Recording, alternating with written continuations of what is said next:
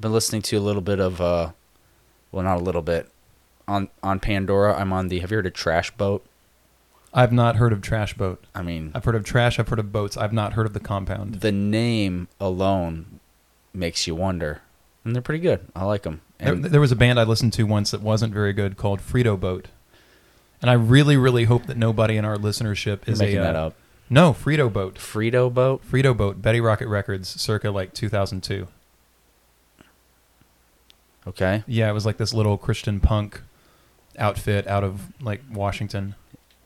And you listened to them? Yeah, yeah, I did. Did you like them? Nah. No. well, then I don't want to hear anything else about me listening to Good Charlotte.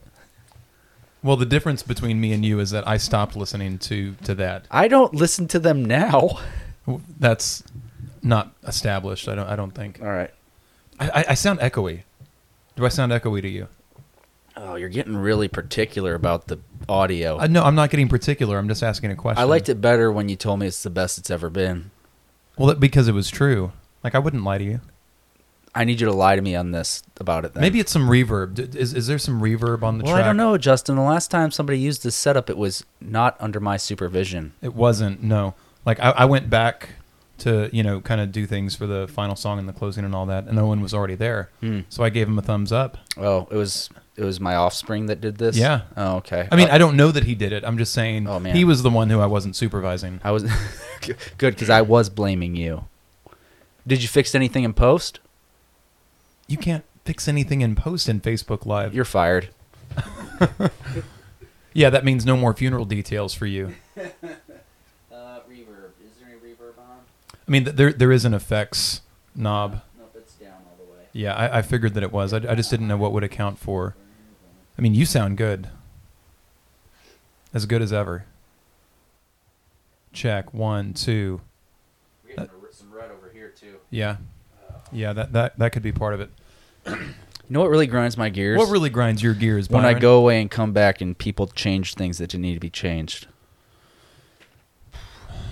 they call it the Rip Van Winkle effect. Who calls it that? Well, so far I do. Okay, I, I have no way of refuting that. That's right. All right, Those are the kind of statements you want to make. That's the, been- the irrefutable kind. I, I I gotta say this has been more bantery than we have been in the past. Well done, us. Thank you. You may begin. Okay.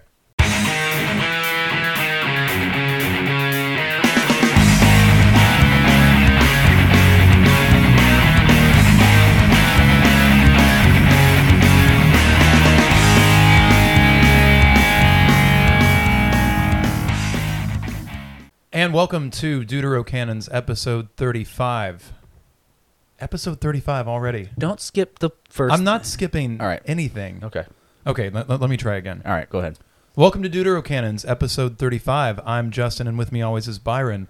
Party on, Byron. Party on, Justin. Is that better? That's great. Okay, you'll I feel fix it in better about post. Well, while you're uh, while you're at it and thinking about the fact that we already have 35 episodes, you could like, share, subscribe, comment, tell a friend. That's really the best thing, even if you don't. I mean, you know, it's the thought that counts. You want to know the best time to tell a friend? right now?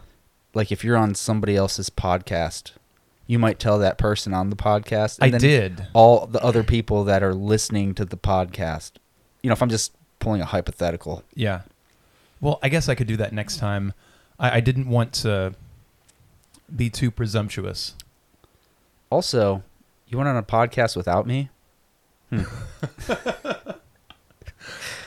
Yeah, I'll try to not make that. what part of again. with you as always is Byron do you not understand? That's like death to a till death do us part. That's that's a good point. Hmm. Yep. You gotta next time you let them know that's a package deal. It is a package deal. Unless we're talking about something that I, you know, I mean, I'm not an educator, so Well, I mean, it was it was like about public education. is he an educator? No, no, he no, he's not. Um, but that said, the next time I think we're supposed to talk about classical education, like the trivium and the quadrivium. Oh, nice. So you know, you you could potentially be a decent source about that since you've been a CC dad far longer than I have. Hold on. Could potentially. What's the matter with you? I'm just qualifying my statements. I I'm either not- are or I, I or I are not. you either are, I is or I is ain't. Uh, do you want to um tease that podcast on this podcast? That would seem appropriate. It, it would seem appropriate. I think that our, our listenership, uh, maybe, let, us just say that this, All 13 of them. all 13 of them, uh, th- there is uh, some occasional profanity on this particular. Oh man, I hope these Channel. I hope these adults can take that. uh, Yeah, yeah. So if anybody wants to know the name of the podcast, just put a comment in there and we'll get back to you. All right. See, I feel like that's appropriate. Okay. You know, generate some comments. there you go. There you go. Yep. Yeah, So but give- no, it was it was a it was, give a, it to was get. a fun thing. You know, give to get is what you just did there. Quid pro quo. Mm-hmm. This for that. Oh, do you speak Latin? I dabble. Do I speak it? No. Do I encounter it and then look it up? Yes. All right. So tonight is something that Byron thought would never happen. Of course, Byron thought that a part two would never happen because I had teased part twos or parts two. Is it part twos or parts two? Yep. It's like, you know, it's not son in laws, Sons in it's law. sons in law. You Correct. you make the, the first noun Yeah. plural. Or fathers in law, not father in law. or sergeants first class. sergeant's first class, not sergeant first classes. Right. Or sergeant firsts classes. Right. Sergeants major. Sergeant's major, exactly. Mhm. Attorneys general. There you go. Well, this is not simply a part two, which Byron thought would never happen. Byron also, therefore, never thought that a part three would happen, and it did. And this is, in fact, Money Part Four. So, a quick recap we had Money Part One. Yeah. We need some audio in there. And there was much rejoicing. Hooray! That's exactly what I was going for. Yeah. Money Python. Yep. Money Python. Money. Python. Money Python. Oh man, lost opportunity there. What a waste. Yep. money so money part one was really just kind of an overview of money and uh, some spiritual aspects of that looked at some scriptures related to money money part two was where was where i came in with some i don't know alternative theories i guess you might say Mm-hmm. not stuff that you're going to necessarily hear or run into everywhere take it for what it's worth i think that i'm onto something but you know maybe i'm a little bit biased since i thought of it Could be. yeah Be, and, and you know i say i thought of it. it it's really pulling from from lots of different historical and scriptural sources to try to come up with some some ideas so money part two was called mystery babylon You did already admit to like enjoying listening to yourself, so What if I enjoy listening to you, and what if I, li- I listen to the episodes because I don't get enough Byron just on Wednesday nights and the brief Sunday morning interaction that we have? okay, okay. Jeez, I'll come over. Yeah, that would be beneficial. so then we had Money Part Three, the Sorcerers, and that got into some speculation, but I think some uh, some evidence based speculation about who or what uh, Mystery Babylon might actually be in the Mhm. present day, and and what we came up with was since clearly Babylon is over the kings of the earth and the merchants and enables them to do the things that they want to do. Well, how do they do the things that they what, like? What do they need to do the things they need to do? Money. And so, to that end, I, I wanted to point out another source that I've been reading recently. There's this book from the 1960s by a guy named Joseph Wechsberg, who was a, uh, a Czechoslovakian Jew who fled Nazi Germany in 1939 Mm-hmm. and ended up in the United States and did some writing. Like he, he wrote several books. He wrote for the New Yorker and, and some some other outlets. And he wrote a book called The Merchant Bankers. Mm-hmm. He had some family history in merchant banking, which apparently is I'm not far enough into the book to know exactly what all the distinctions are between just sort of regular type banking and merchant banking Yeah. but this book is fascinating and what's interesting is that what the book co- consistently is coming back to is the connection between or uh, maybe he's just using it as imagery i guess but what the merchant bankers do and magic Hmm. which is something that we looked at in in cs lewis Yeah.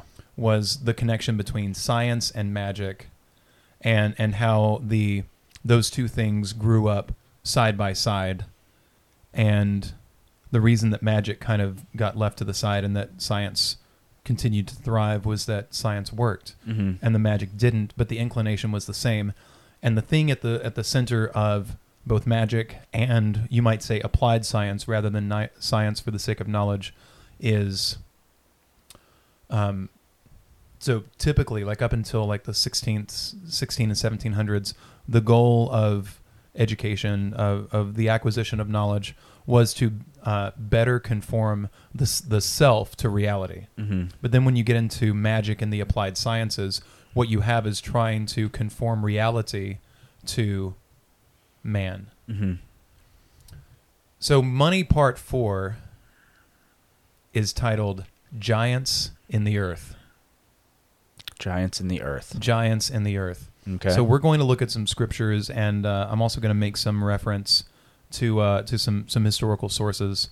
Uh, but if anybody out there is looking for an interesting historical book to read, uh, The Merchant Bankers by Joseph Wechsberg is a, is a very interesting one.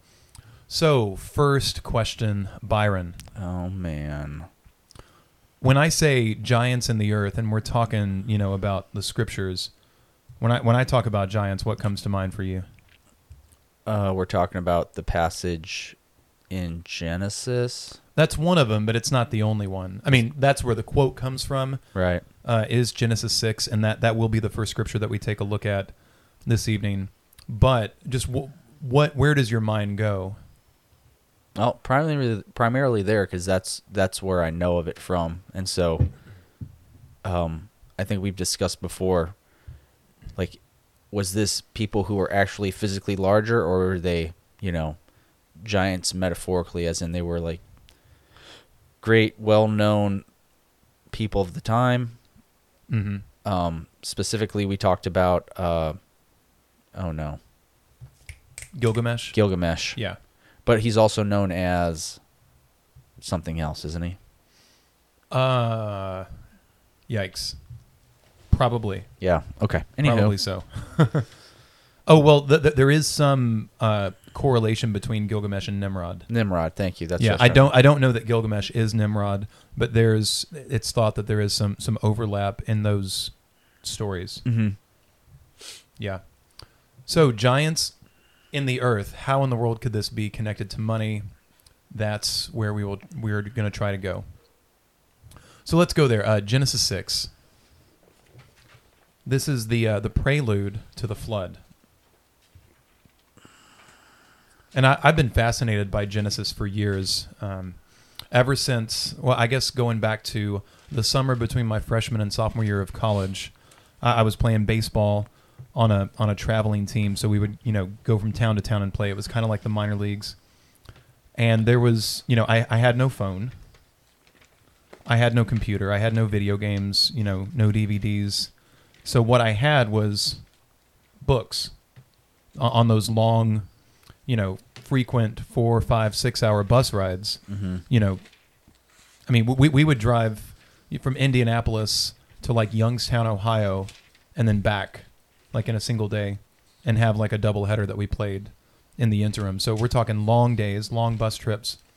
So I read a whole lot of C.S. Lewis and I read a whole lot of the Book of Genesis. Like I did a pretty in-depth study of the Book of Genesis that summer, and the reason that I frequently talk about taking it back to Genesis or making reference to Genesis goes back to that study that I did Mhm. all the way back then. So in Genesis 6, Byron, could you please read verses 1 1 through 8? Yes. 1 through 7, sorry. All right. So when human beings began to increase in number on the earth and daughters were born to them, the sons of God saw that the daughters of humans were beautiful, and they married any of them they chose. Then the Lord said, My spirit will not contend with humans forever, for they are mortal. Their days will be a hundred and twenty years. The Nephilim were on the earth in those days, and also afterward, when the sons of God went to the daughters of humans and had children by them. They were the heroes of old, men of renown. He said one through four? 7. Seven. Yeah. The Lord saw how great the wickedness of the human race had become on the earth, and that every inclination of the thoughts of human heart was only evil all the time. The Lord regretted that he had made human beings on the earth, and his heart was deeply troubled. So the Lord said, I will wipe from the face of the earth the human race I have created, and with them the animals, the birds, and the creatures that move along the ground. For I regret that I have made them. That's Yeah, yeah, that's okay. that's the end, and and then it gets into Noah. So I don't know. Do do you have any comments on the this this picture that's portrayed of the pre-flood world? Yeah, I was trying to find something. Okay, um, that we had talked about. The kids had downstairs because it references the Nephilim in Numbers Yeah. When the Like Numbers thirteen? yep when the spies go into Canaan. Exactly. Yeah. Yeah, that's that's the next scripture on the Okay. on, well on then the I'll, agenda. then I'll hit pause there on that. Um, yeah, definitely keep your finger there. but the other thing, uh, you know, I guess that I, I think of is this idea of every inclination of the thoughts of human heart was only evil all the time. You know, it- I guess I- I think there's a philosophical argument on this, but I know I've definitely had this myself too, where you, you talk to people, and I think there's this. It's just this idea: are are are are humans inherently evil or inherently good? Mm-hmm. I tend to think the nat- natural inclination of humans is to be to be selfish, you know, Mhm. and that when it comes to like rearing our children, a lot of what we're doing is uh, developing the selfishness out of them. Um, Definitely. and so when I when I read this, um, and I think a lot of this goes into uh, what is that called? The Stanford experiment. You heard about that, where they made half the class guards and half the class Oh yeah. uh, inmates, or even Jordan Peterson talks about that of like trying to understand how somebody could be a guard in a Nazi prison camp and realizing that yes. there's that capable cap, there's the, the capability for evil inside all of us. Um, and so I I guess what I'm saying is I, I could see how everything every inclination of man could be evil. Yeah. I think that's absolutely possible, and I think uh, we give we there are a lot of folks nowadays that give mankind the benefit of the doubt too much. Maybe, yeah. yeah, Okay, so does it seem like so so talking about the inclination of man's man, of, of men's hearts being bent on evil Mhm. always? yep. And so why why is that mentioned here? Why is that mentioned here? Yeah. Why Um, why does it matter? Okay, um, I mean, there's this element of, of God kind of get kind of getting fed up, and uh, I, you know, hmm. I mean, the dilemma is is the sin problem, Mm-hmm. right? So existing, you know, living living living in a sin, living in sin means that you have to exist apart from God. Mm-hmm. Um, so I, I guess there's that element. Why is it being brought up here? Yeah. I don't know. I, I guess is it is it just a matter of Yeah, I don't know.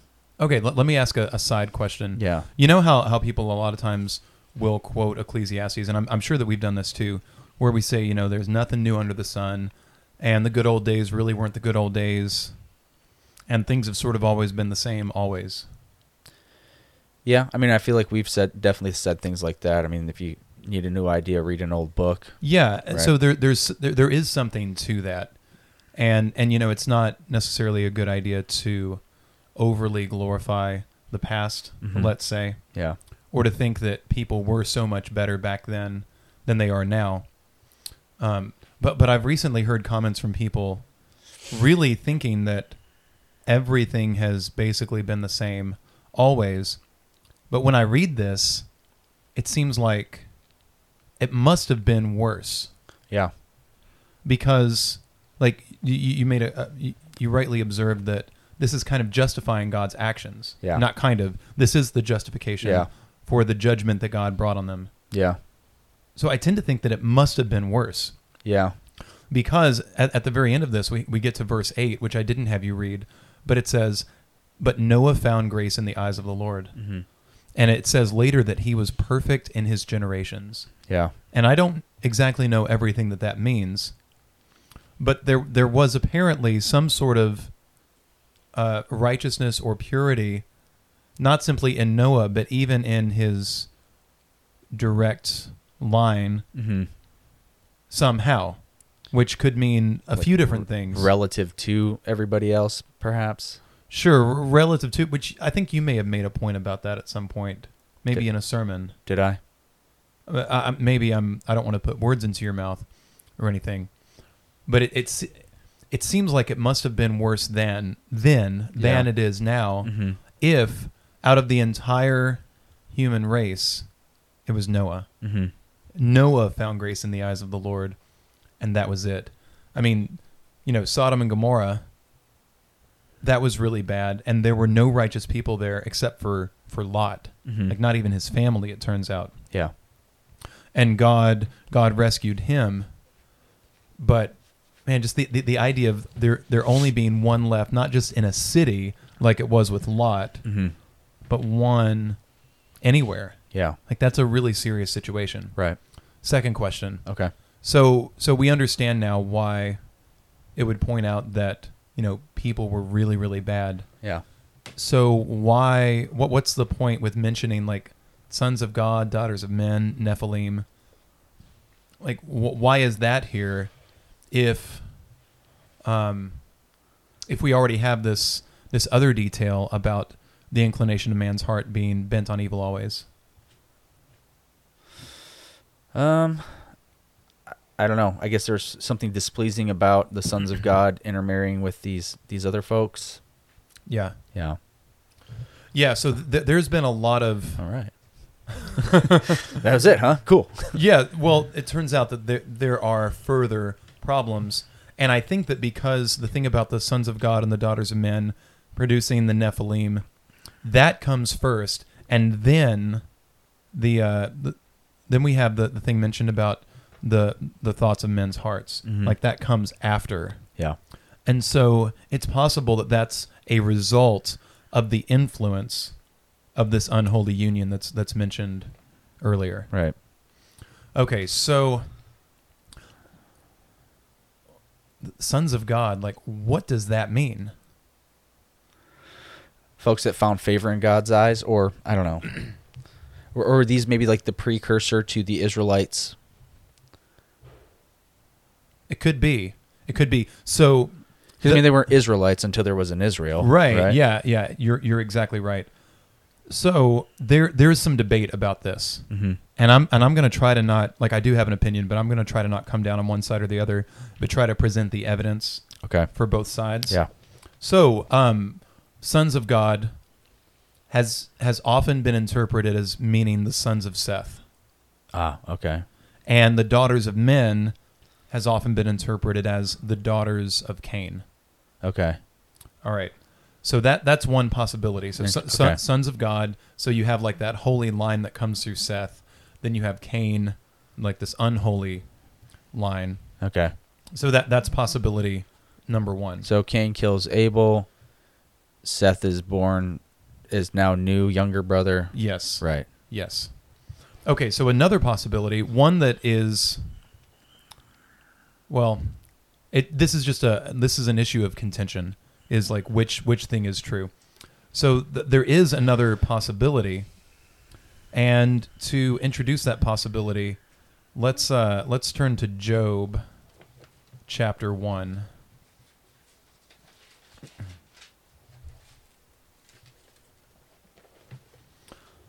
All right, and uh, I'll read. It's just verse six, chapter one, verse six. One day, the angels came to present themselves before the Lord, and Satan also came with them. Mm. I've got a little little letter A beside the word angels, and the I footnote says, "The sons of God." Huh.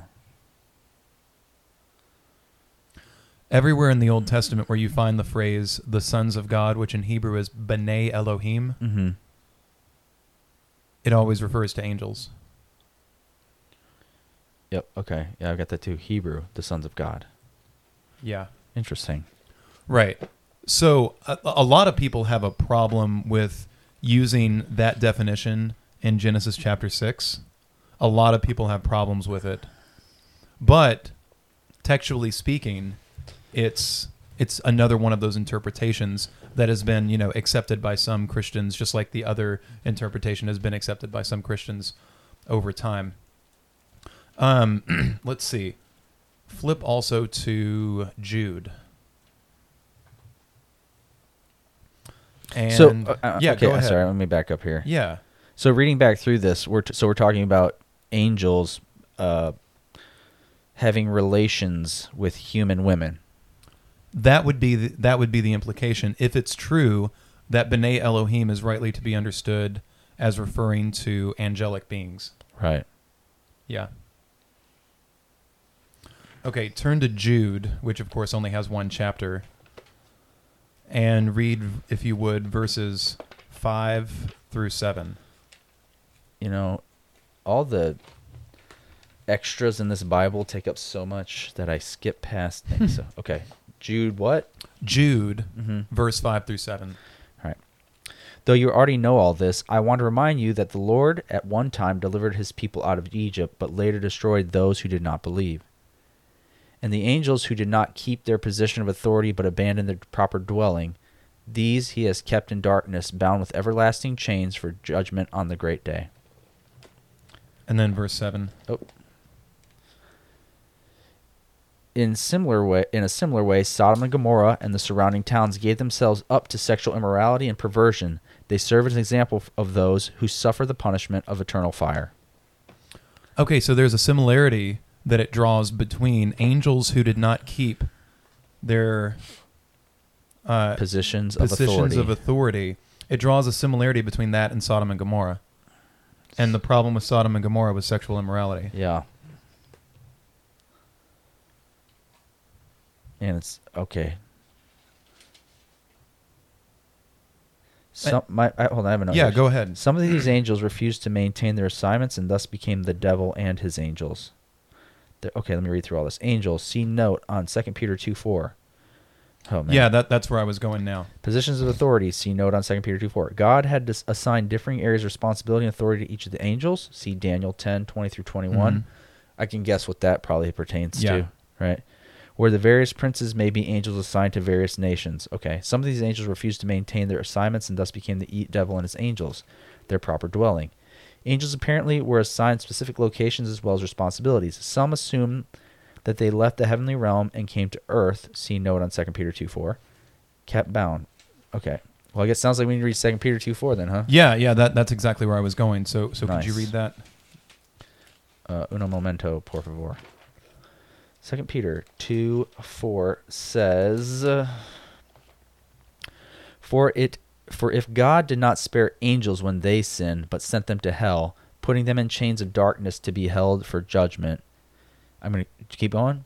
Uh, yeah, yeah, just If he did not, verse or two. if he did not spare the ancient world when he brought the flood on the, its ungodly people, but protected Noah, a preacher of righteousness, and seven others, if he condemned the cities of Sodom and Gomorrah by burning them to ashes and made them an example of what is going to happen to the ungodly, and if he rescued Lot, a righteous man who was distressed by the depraved conduct of the lawless, for the righteous man living among them day after day was tormented in his righteous soul by the lawless deeds he saw and heard.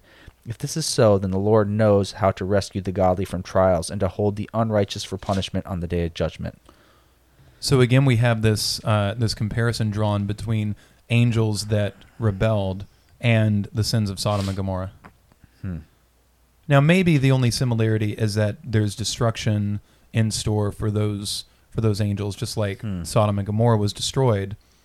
But that similarity being noted, that doesn't mean that there aren't further similarities in the nature of the sin, Yeah. especially considering uh, what what it says in Jude.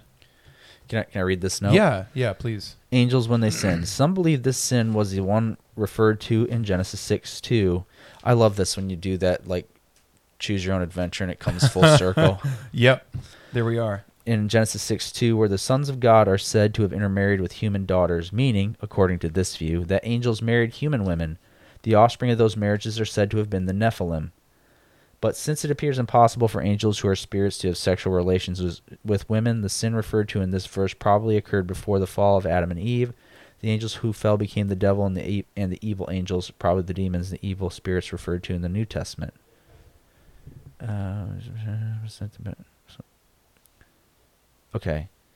Sent them uh, see NIV text note. Tartarus was the term used by the Greeks to designate the place some evil angels are imprisoned and others are free to serve Satan as demons. It is not explained in Scripture. The final judgment probably associated with the great white throne. Okay, that's too far. Wow. Okay, interesting. Yeah, and and they're they're right. I mean, I think that they presented, you know, those those two those two sides very fairly. Yeah. Like that's that that that's that's a, a good take. You're saying On the, the situation. scholars at Zondervan. Yeah, yeah. You know, tip of the tip of the cap to those fellers. I, I I do tend to lean toward toward one side Mm-hmm. in, in that, but what where we're going to go with this, it actually doesn't matter which way or which one is true, or if some third option that we're not aware of happens to be true. Okay. Okay. Um, but I will say, so why do they say that angels can't, or that, that no kind of, uh, you know, we shouldn't think of angels as being like just one monolithic um, thing Yeah. or species? Right. Because like it's it's obvious in the scriptures that there are different kinds right. of angels, and I don't think it's a stretch to say that there could be some who who have the necessary physicality to do do something, you know, of a sexual nature. But the only scripture that I can think of to say that that's always and everywhere impossible would be when Jesus says to the Pharisees and the Sadducees um, that in the resurrection we will be like the angels, hmm n- neither marrying or, or being given in marriage Right. But I, I this is this is probably a whole different podcast, and and I'll, I'll get back on the, the the track of giants in the earth.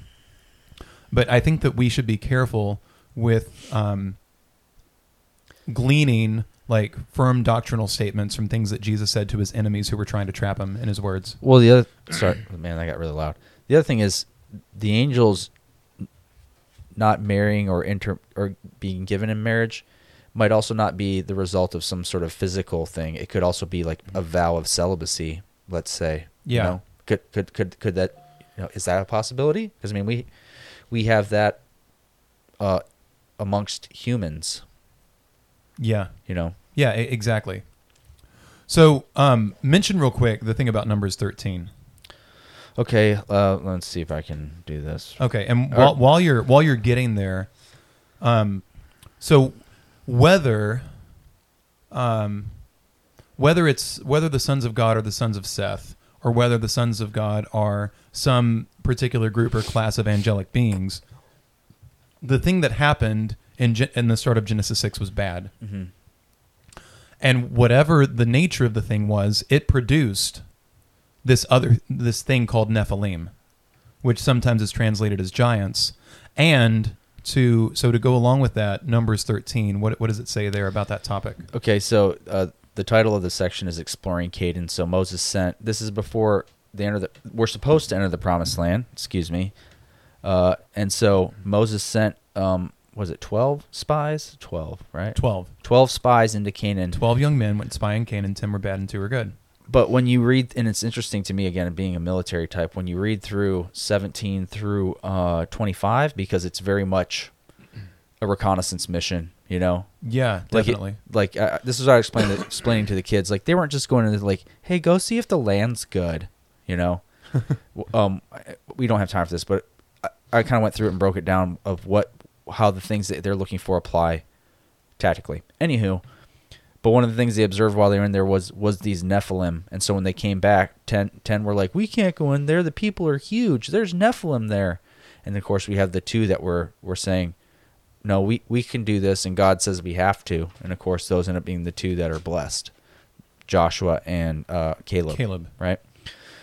And so uh, if you go to 31, it says, But the men who had gone up with him said, We can't attack those people. They're stronger than we are. And they spread among the Israelites a bad report about the land that they had explored.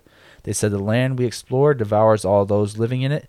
All the people we saw there were of great size. We saw the Nephilim there. The descendants of Anak came from the Nephilim. We seemed like grasshoppers in our own eyes, and we looked the same to them. And so, of course, because of this, um, you know, these people are all like, and if we go in there, our children are become slaves, and this, that, and the other. And God's like, you know what? Fine. You guys are going to wander the desert until your generation is dead, and your children will go in there, Mm-hmm. except for Joseph and Caleb. Joshua and Caleb, excuse me. Yeah. And so that's what happened.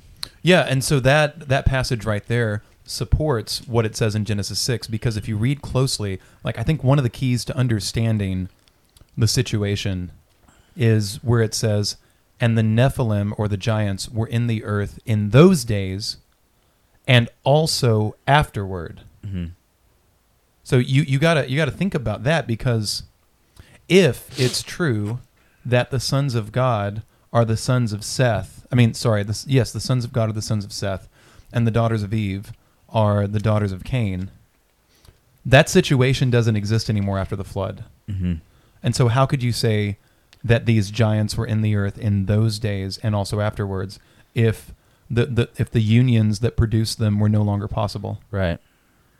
So a- anyway, it's clear that yeah, there were giants in the earth in those days and also afterward. Afterward, when Numbers thirteen, you, you you wonder why. You, I mean, so you wonder why they came back, and you wonder why they were in Canaan.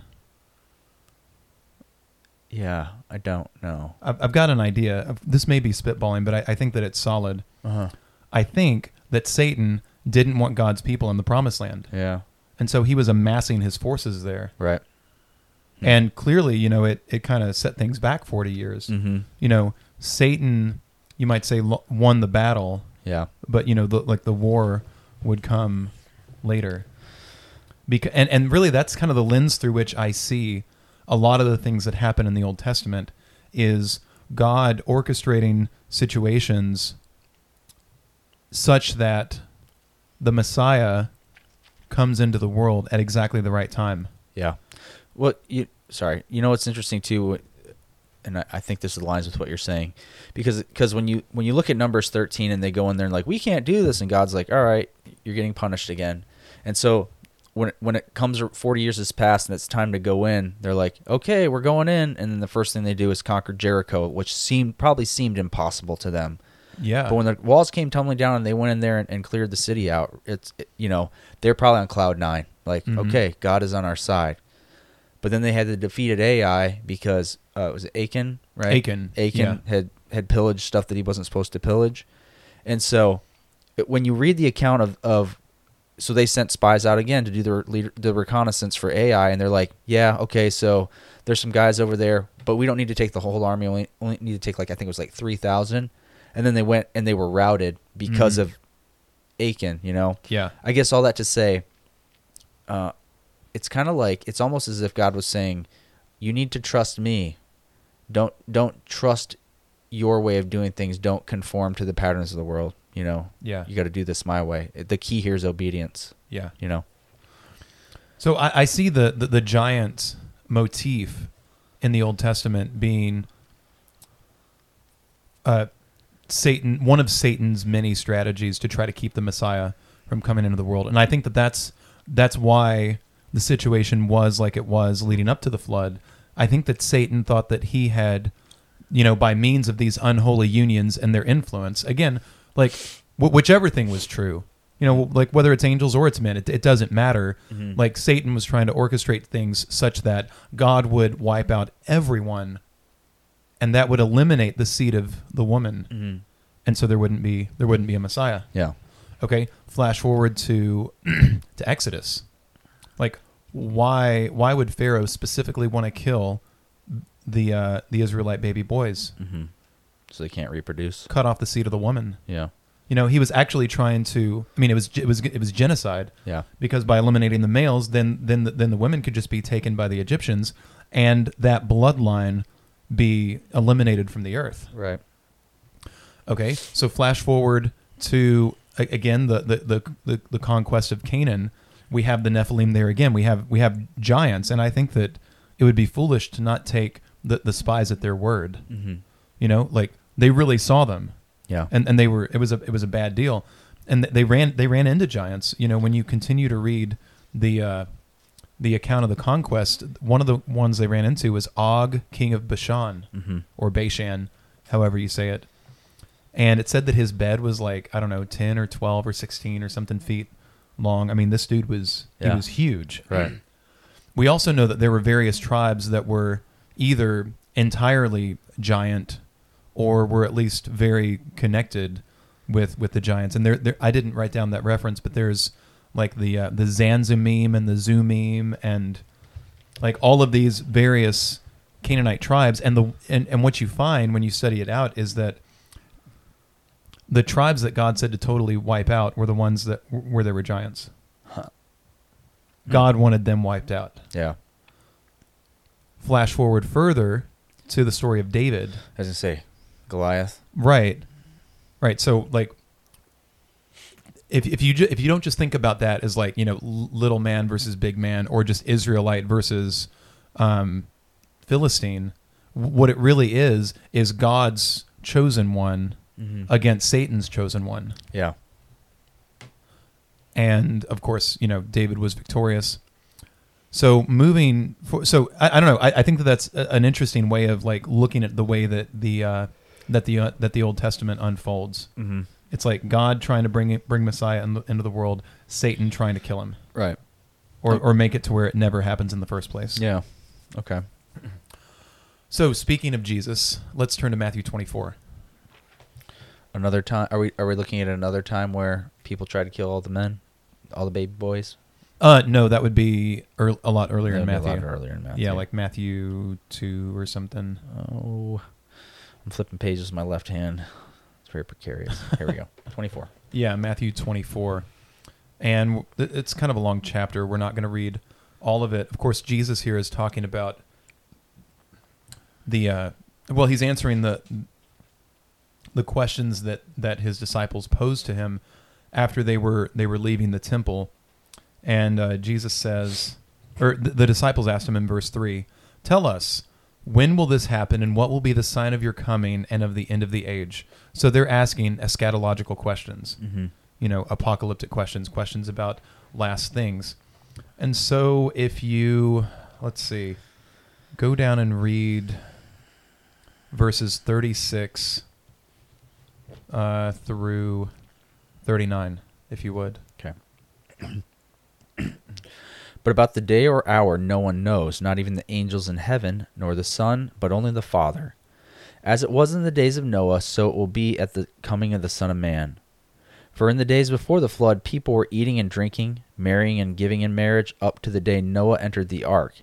And they knew nothing about what would happen until the flood came and took them all away. That is how it will be at the coming of the Son of Man. Hmm. So I think that's pretty interesting. Mm-hmm. that Jesus himself would draw a comparison between the days of Noah and his return. Now, I think some, some I, I've heard some people take this in directions that, that I don't quite agree with, um, because it, it's it seems like the the main point would be that you know it's going to take people by surprise, you know, like thief in the night Mm-hmm. type of thing. Yeah. People are going to be just living life, and then here it is. Yeah.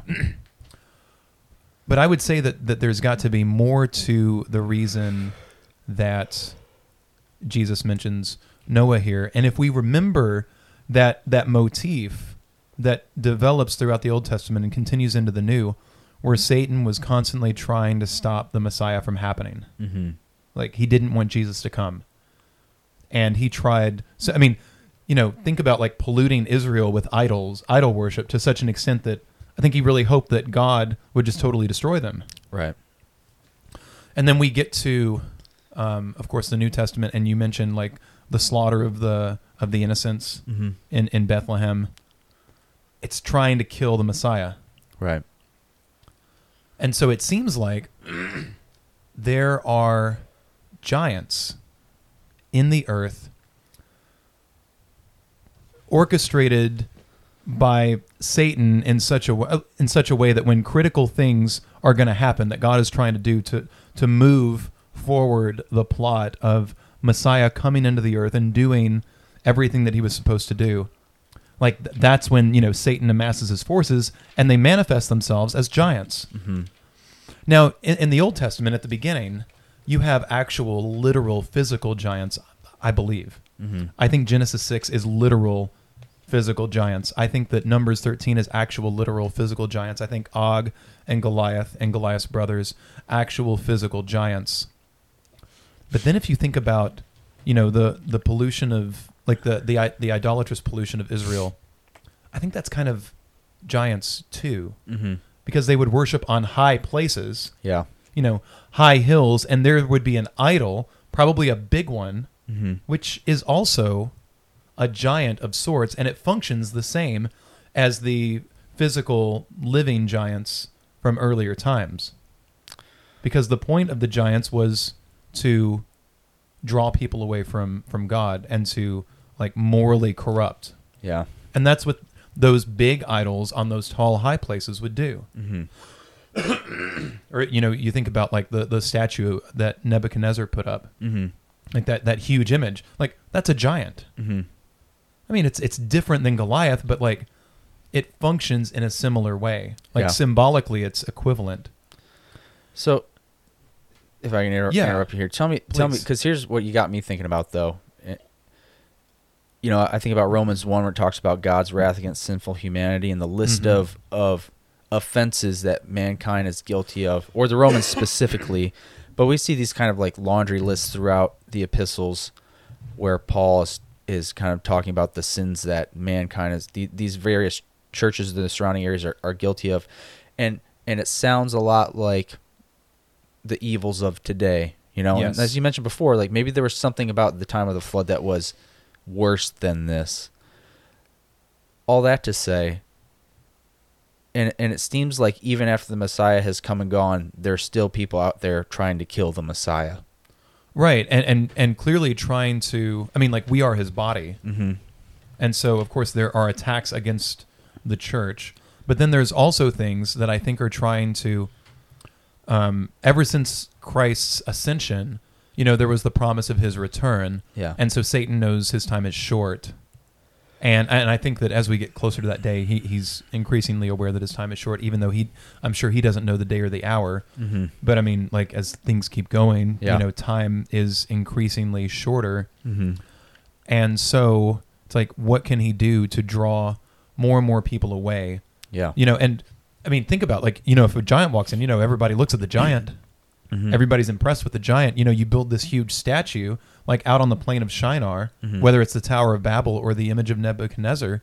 You know, it's this huge thing. Well, everybody looks at it like, oh, that's so impressive. right. Or the idol up on the high place. Wow, that that's that's so big. That's so impressive.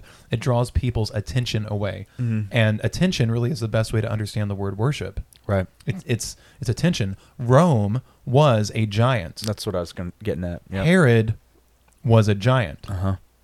and and wanted to be even even more of a giant because by killing this king that's just been born, he's he's establishing himself as bigger and mightier and better. One. What was the wording in, in Genesis six? Right. Heroes of old, so men of renown. Heroes of old, men of renown, exactly. Right. So since we know that that Jesus is coming back and Jesus talked about his return using the the like the literal and symbolic context of Genesis 6 Mm-hmm. and the days of Noah, Right. I think that we have we need to we need to take that seriously. So here's the way that I, I've heard some people take this. They say, "Well, Jesus said as it was in the days of Noah, so that means that they're going to be human angelic hybrids before Jesus comes back, and they will be giants and they'll do bad stuff." I'm like, okay, maybe, but maybe not. Yeah. But I do think that just as there were giants in the earth in Genesis 6, there were giants in the earth in Numbers 13. Mhm. There were giants in the earth uh, in 1 Samuel with David. There were giants in the earth in Babylon. There were giants in the earth in the early chapters of Matthew with, well, I mean, all, all the way through the gospel with Rome and, and Herod Mm-hmm. and all of that. And I would say that there are giants in the earth today. Mm-hmm. I don't mean 10 foot dudes who are some sort of weird hybrid of something. Right. I, I maybe it exists, but that's not the point. I don't think that that's that that's not what we should be looking for. But there are, there are giants. Right. So here here's where I'm going to speculate some. I, I- I feel I don't feel like I've been speculating a whole lot so far. I think it's just been like trying to pull together some scriptural threads Mm-hmm. and, and doing some some interpretation and so I am going to speculate here. Okay. So take it for what it's worth. Consider it. If it's nonsense, feel free to reject it. Remember when we when we talked about alchemy and what they were trying to do, Mm-hmm. you know, turning base metals into into precious metals Right. and how that didn't work, Yeah. but there were some other monetary strategies that were come up with that did Mm-hmm. do the same thing. Yeah. I mean, the point of alchemy is getting girls, guns, and gold. Right. Well, it turns out that there are other ways of creating money out of thin air, not even base metals. Yeah. And so I think that, that we should be suspicious of that and recognize its negative influence in the world. Okay. Similarly, if you look into a like about the same period that alchemy was going on, if you look at Jewish tradition or mythology, there's there's this thing called a golem, G O L E M, Mm-hmm. a golem, not the Pokemon golem. They they stole that. Okay. I'm not familiar with either. Okay, well, there was actually like one of the early horror movies. I think from maybe F.W. Murnau, like one of those German horror guys, like from the silent era, 1920s. Mm-hmm. I think he's the same guy who did like the the Cabinet of Dr. Caligari. I took a film class in college. Thought it was going to be easy. It was not easy. That's a that's another story for another day. But one of them is the golem, and it just took this you know Jewish tradition, this Jewish legend or myth, and made a movie out of it. And the idea of the golem is that, and, and by the word golem, uh, they golem means uh, basically embryo. Mm-hmm. So in Psalm 139, when it says, um, "You," oh man, like I think it's the one where it's like you knit me together in my mother's womb, like Yeah. like when I was nothing. Right. That's like the word there is golem. Hmm. So like like when I was like the thing that was before, you know, I, I was actually alive, like you know the seed, Right. so, so to speak. Okay. So th- the story of the golem goes like this. when you have a like, you know, some sort of high-ranking astute rabbi who knows a lot of Kabbalah or something, he can form essentially an idol out of clay.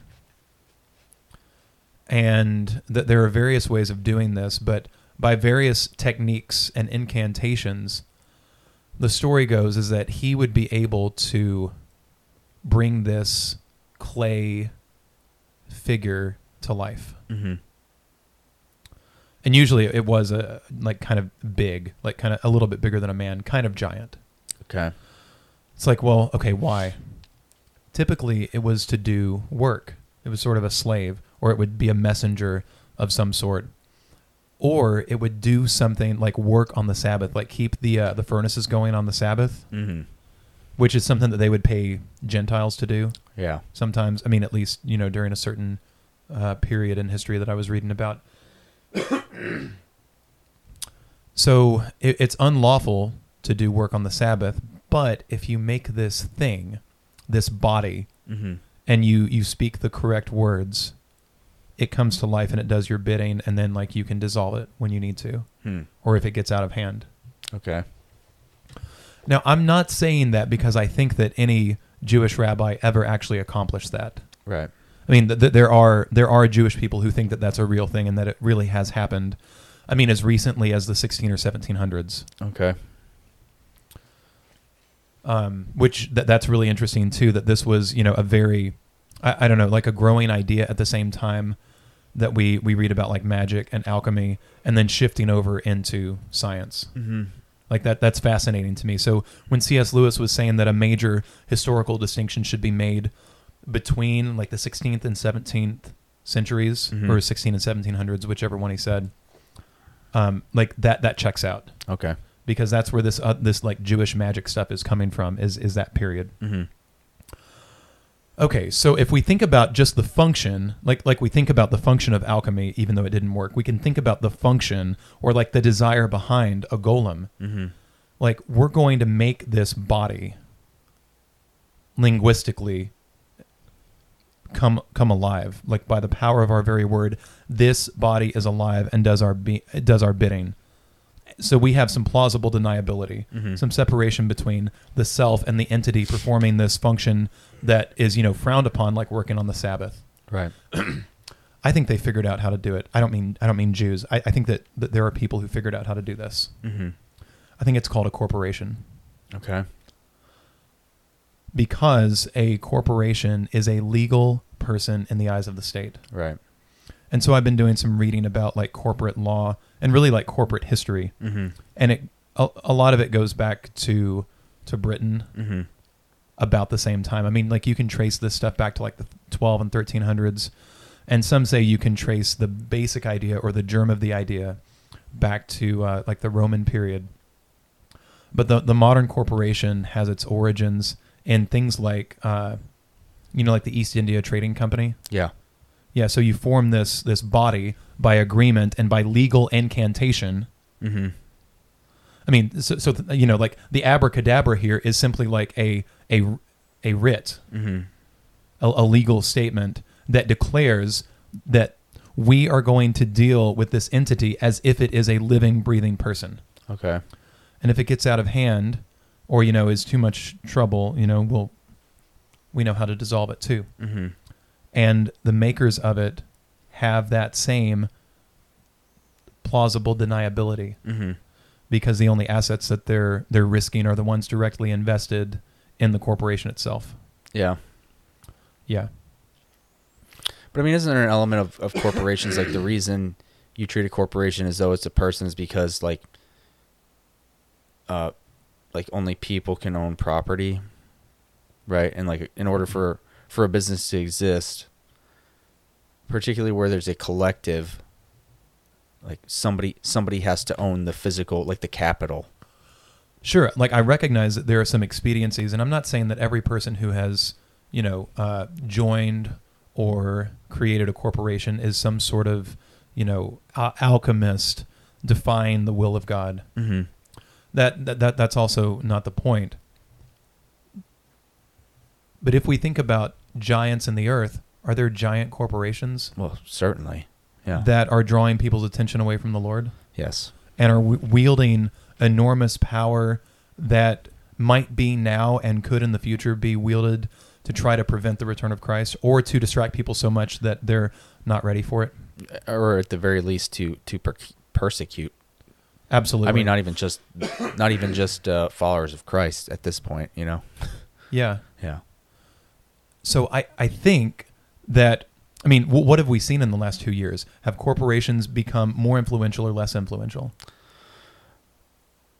Uh, well, you know, I, I wonder about. I mean, the biggest ones. I mean, big ones.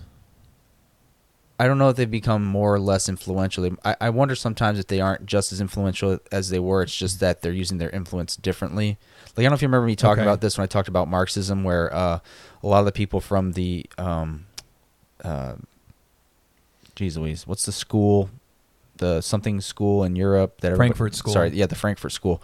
When they came to America, a lot of what they observed when they saw things like Hollywood is they called them the, uh, um, man, I can't think of any of the. I can't recall any old information. The cult, they called them the cultural industries. Okay. Yeah. And so their their claim was that things like Hollywood, the cultural industries, were being used to uh, bolster capitalism or uh, to advance the rhetoric, the propaganda of capitalism. yeah. And uh, man, I, I'm I'm inclined to, to to believe that that was probably the case, especially if you watch. oh, Man, I'll tell you. So, for example, I just read uh, or listened to to Hell and Back. It's Audie Murphy's biography. Oh, yeah. autobiography. and uh, so I was watching some old videos of him because you know I'd heard a lot about how, how how hard of a time he really had after the war, but of course we you know we think of his celebrity, you know, because he was a star- starting a lot, a lot of movies. All that to say, I was I ended up watching a commercial of him trying to sell war bonds, and it was very, you know, it it was propaganda, you know. Yeah. All that to say, I feel like if we think if we we can see how the pendulum has swung back the other way. Like I, I don't I don't think the Frankfurt School is incorrect that the cultural industries were being used to maybe further the American way. Because now look at look at what they're being used for now. Yeah. Like they've just recently changed the slogan of Superman. Like it's no longer truth, justice, and the American Yep. way. It's truth, justice, and I don't know CRT. for the sake of the future or something socialist. Oh, the future. Yeah. right, right. right. Yeah, yeah, yeah. So I all all that to say, I, I mean for for for the sake of argument, yes, they're becoming more influential, or at the very least, they're they're influence influencing in a, what what would be in my view a more negative way or a more destructive way, Yeah, Wait, and wait, they've definitely gotten regressive bigger. way. like Oh, like, certainly. You know, Amazon has grown ridiculously Mm-hmm. since the lockdown started. Yeah. And I mean, think about giant like our giants today are they our giants even have like multiple heads just like some of the beasts we read about in Revelation. Yeah. Which I'm not saying that any particular corporation is what is actually specifically being talked about in Revelation, but like the concept is there and the symbolism is there. I mean, think about how Dis- so Disney is a giant, and so one of its heads is Disney, another head is ESPN, another head is Yeah. another head is ABC, another head, you know, they keep on like conglomerating, Mm-hmm. you know, and I think that we again are having like these unholy unions. Yeah. So it, it doesn't matter if we're if Genesis six is human uh, unholy unions or if it's like angelic human unholy unions. It's unholy unions, Yeah. and we're continuing to have unholy unions among bodies. Yeah. And these big unholy unions, the, these big metaphysical bodies, these legal fictions, Mm-hmm. are are encouraging unholy human unions. Yeah. Like think about the, the extent to which they promote sexual immorality, for example. Yeah. Like it's really bad. Mm-hmm. And so I, I think that we should be more I think that Christians should be more skeptical than what we are. Mm-hmm. We should be more skeptical of big anything Mm-hmm. because big anything is a giant. Yeah. Big business, big government, big pharma, big education, big tech. Mm-hmm. We should be skeptical. And I don't mean that always th- Did you say big government? big government. Yeah, I, Okay. I think I said it. Yeah, I but but if I too. didn't, then Yeah. because all and what we're seeing is that these big everythings are not just collaborating, but Mhm. but they are colluding Yeah. with each other to uh, you know centralize further centralize their their power Mm-hmm. and it's not good No. and like i said christian people i think should be more skeptical after all it says in revelation you know when it's talking about babylon it says come out of her my people Mm-hmm. and partake no longer in her adulteries yeah. So i mean so so should we like stop you know having any sort of financial or other otherwise interaction with these big corporations? Well i i don't know. Like i don't know that i have the authority to call for like some sort of mass boycott by all christian people of all corporations but i don't think it's a stretch to say that we should be more skeptical. Well, and here, here's here's the here's my question then, like what's what's where's the where's the balance? Because, um, I agree. Like it's getting it gets out of hand for sure, and man, there's an element of this too where we, whether Americans, Christians, humans, are part of the problem, right? Like the the the consumerism and and the need for stuff yeah drives this um, as much as anything. But so there's a pretty interesting podcast series I listened to when I was taking economics. It's called Business Wars, and it talks about various businesses and, and how they started out. But but it, it it it it focuses on ones that have been in competition with one another. So the first one I listened to was Starbucks versus Dunkin' Donuts. oh yeah And both those companies have very interesting origin stories, and they were very much mom and pop mm-hmm. joints when they started out. And I mean, the quality I'm sure was higher Mm-hmm. then, you know? And Dunkin' Donuts, if if I understand correctly, can't get their donuts in right now. Probably. It's probably something silly like that. Yeah, cuz they aren't making them themselves or whatever. Well, they they Or can't get the, It's at a central bakery and it's got to be shipped. well, Or- yeah. Apparently, like or, uh, yeah, their stores can't trucked. get can't Yeah. get donuts at least in some places. Right, cuz they don't make them in the store. They're Yeah. trucked in from a central right. Yeah. And so th- there's definitely elements where the corporatism is again out of hand. It's frustrating. You lose the, um, you know, the authenticity of it, right? Mhm. But also, you know, here's the thing: if you're getting everything from artisans, um, there's the potential for it to be more expensive.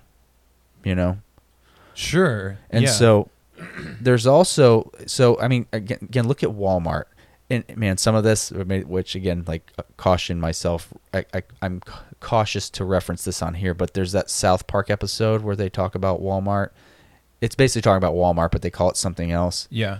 and it's this it's like this mom and pop store that grows and puts Walmart out of business, but then it becomes the new Walmart, you Yeah. know.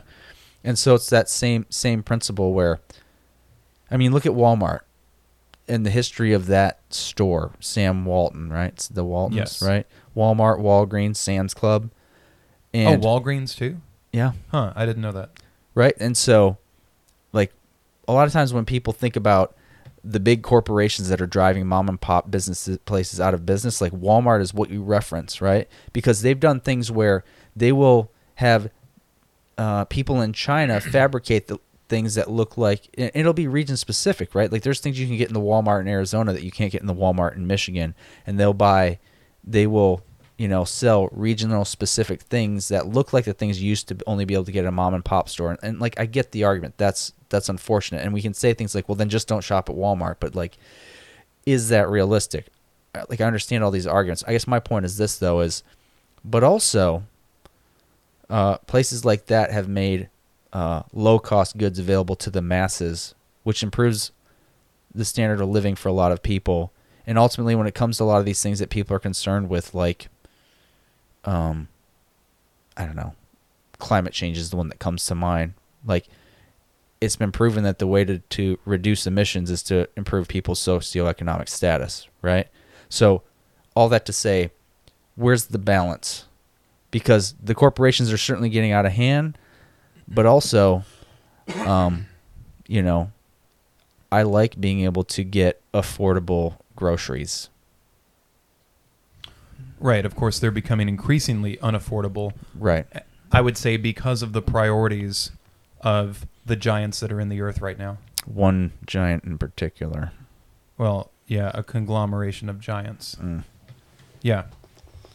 So again, like I, I don't know where that line is. Yeah. So what I'm suggesting application wise is that number one, read the scriptures Yeah.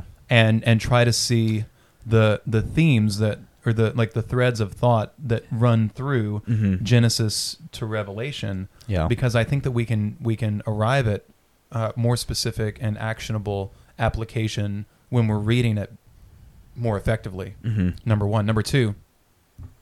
So I'm not calling for a mass boycott, but I again I think it's reasonable to to suggest that we should be more skeptical. Yeah. I I don't mean skeptical of each other. I don't mean skeptical of our families or our brothers and sisters in Christ. I mean skeptical of those legal bodies that are not made by God. hmm Um, I think that we should be skeptical of the thing uh, of the possessions that we think that we need. Yeah. I think that we should we should discern between needs and wants. Yeah. um, I think that we should um, figure out ways of, of being more uh, like uh, of being less dependent on these l- legal persons that God did not create. Yeah.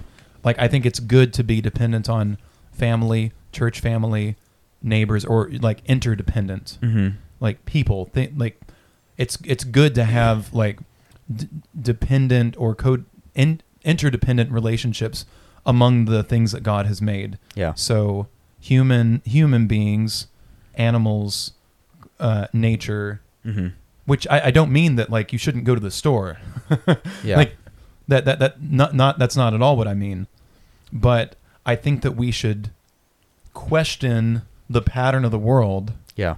as we see it unfolding Yeah. and I think that that's got to produce some holy skepticism. Well, you know, and maybe this kind of goes more to the point I was trying to make, where if, if you look at this uh, supply chain, the supply chain interruptions that we're experiencing right now, right?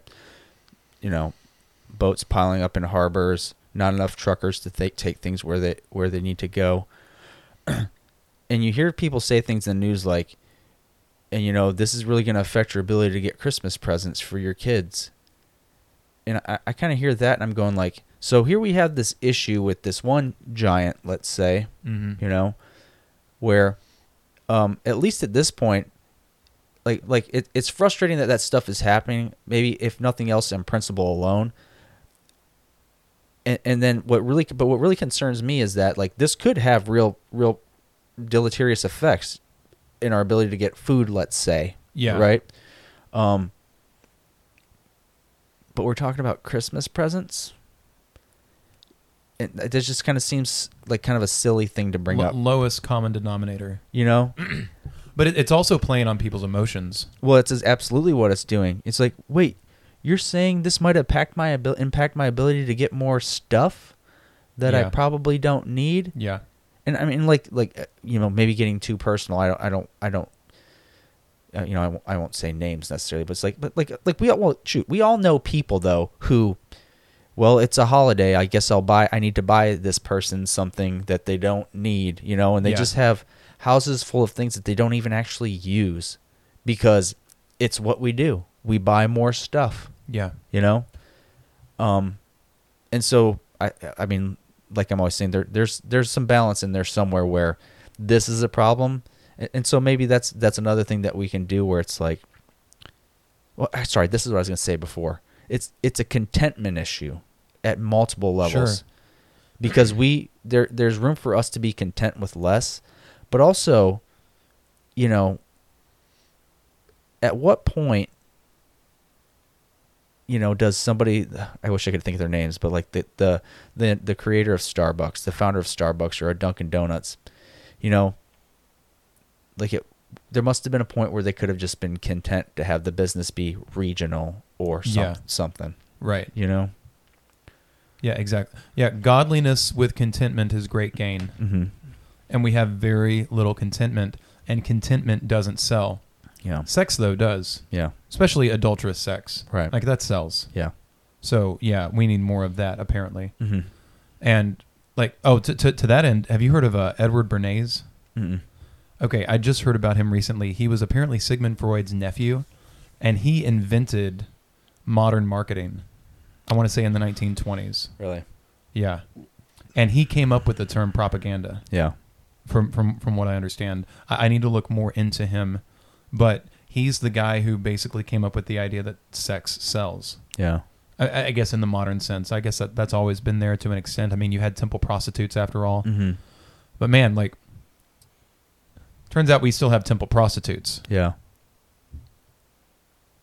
yeah Yeah. So, final thoughts. Hmm. I know some that that what you just said just made me think of something. I don't know if there's a way I can tie it in, but you know, I remember watching a special that talked about commercials Okay. and like how the early it, it was kind of just describing what early commercials were like and how they kind of developed over time. And and it's one of those things where maybe this is what I can say. This is what I think is good about stuff like this and pointing this out because there's so many things that we are just part of the the like the the environment we we come up in, right? Like we don't know a time where there wasn't commercials and having that influence in our lives, Mhm. you know? And so that is is just yet is that is but one small example of the pattern of the world Mm-hmm. you know, and how you've had this this influence in your life from a very young age that's always kind of, you know, it's just just yet another thing that's been poking at you. And so I guess to to the conversation tonight, this idea of corporations and the influences they have in our lives. Like I, and I think it's probably very pronounced in a lot of ways, particularly when we talk about the tech stuff. I mean, that's that's the pattern of the world we're talking about Right. you know? And again if you think about this verse that we're always coming back to do, do not be do not conform to the pattern of the world but be transformed by the renewing of your mind. And so i mean you know the whole idea of being in the world but not of the world like like you said like we're not calling for a boycott because we we you know we we have to be in the world. That's how that's the that's the mission field. And so we have to find a way to you know have soundness of mind and see through all this and and and be uh uh what was your word Skeptical. skeptical thank you be skeptical and and transform these things for good somehow Yeah. i think that's it i think that's my final thought Okay. So I think I'll, I'll I'll leave it with this. I think that one of the reasons that we don't I don't feel the need to call for a mass boycott is because we know from Revelation that there will come a day when whatever serious Christians are left in the earth will be excluded Mhm. from the economy. yeah And so, if that's going to be the case, we may as well start getting ready for that now Okay. and conform no longer. You pray us out. All right. Dear Lord, we thank you for this day. We thank you for this time of study. We ask that you uh, help us to uh, to take what we we've heard tonight, to to meditate on it, and to find ways to apply it, to share it with others, and to be the light in the world that you called us to be. To help us to be more like Jesus. It's in His name that we pray. Amen. Amen.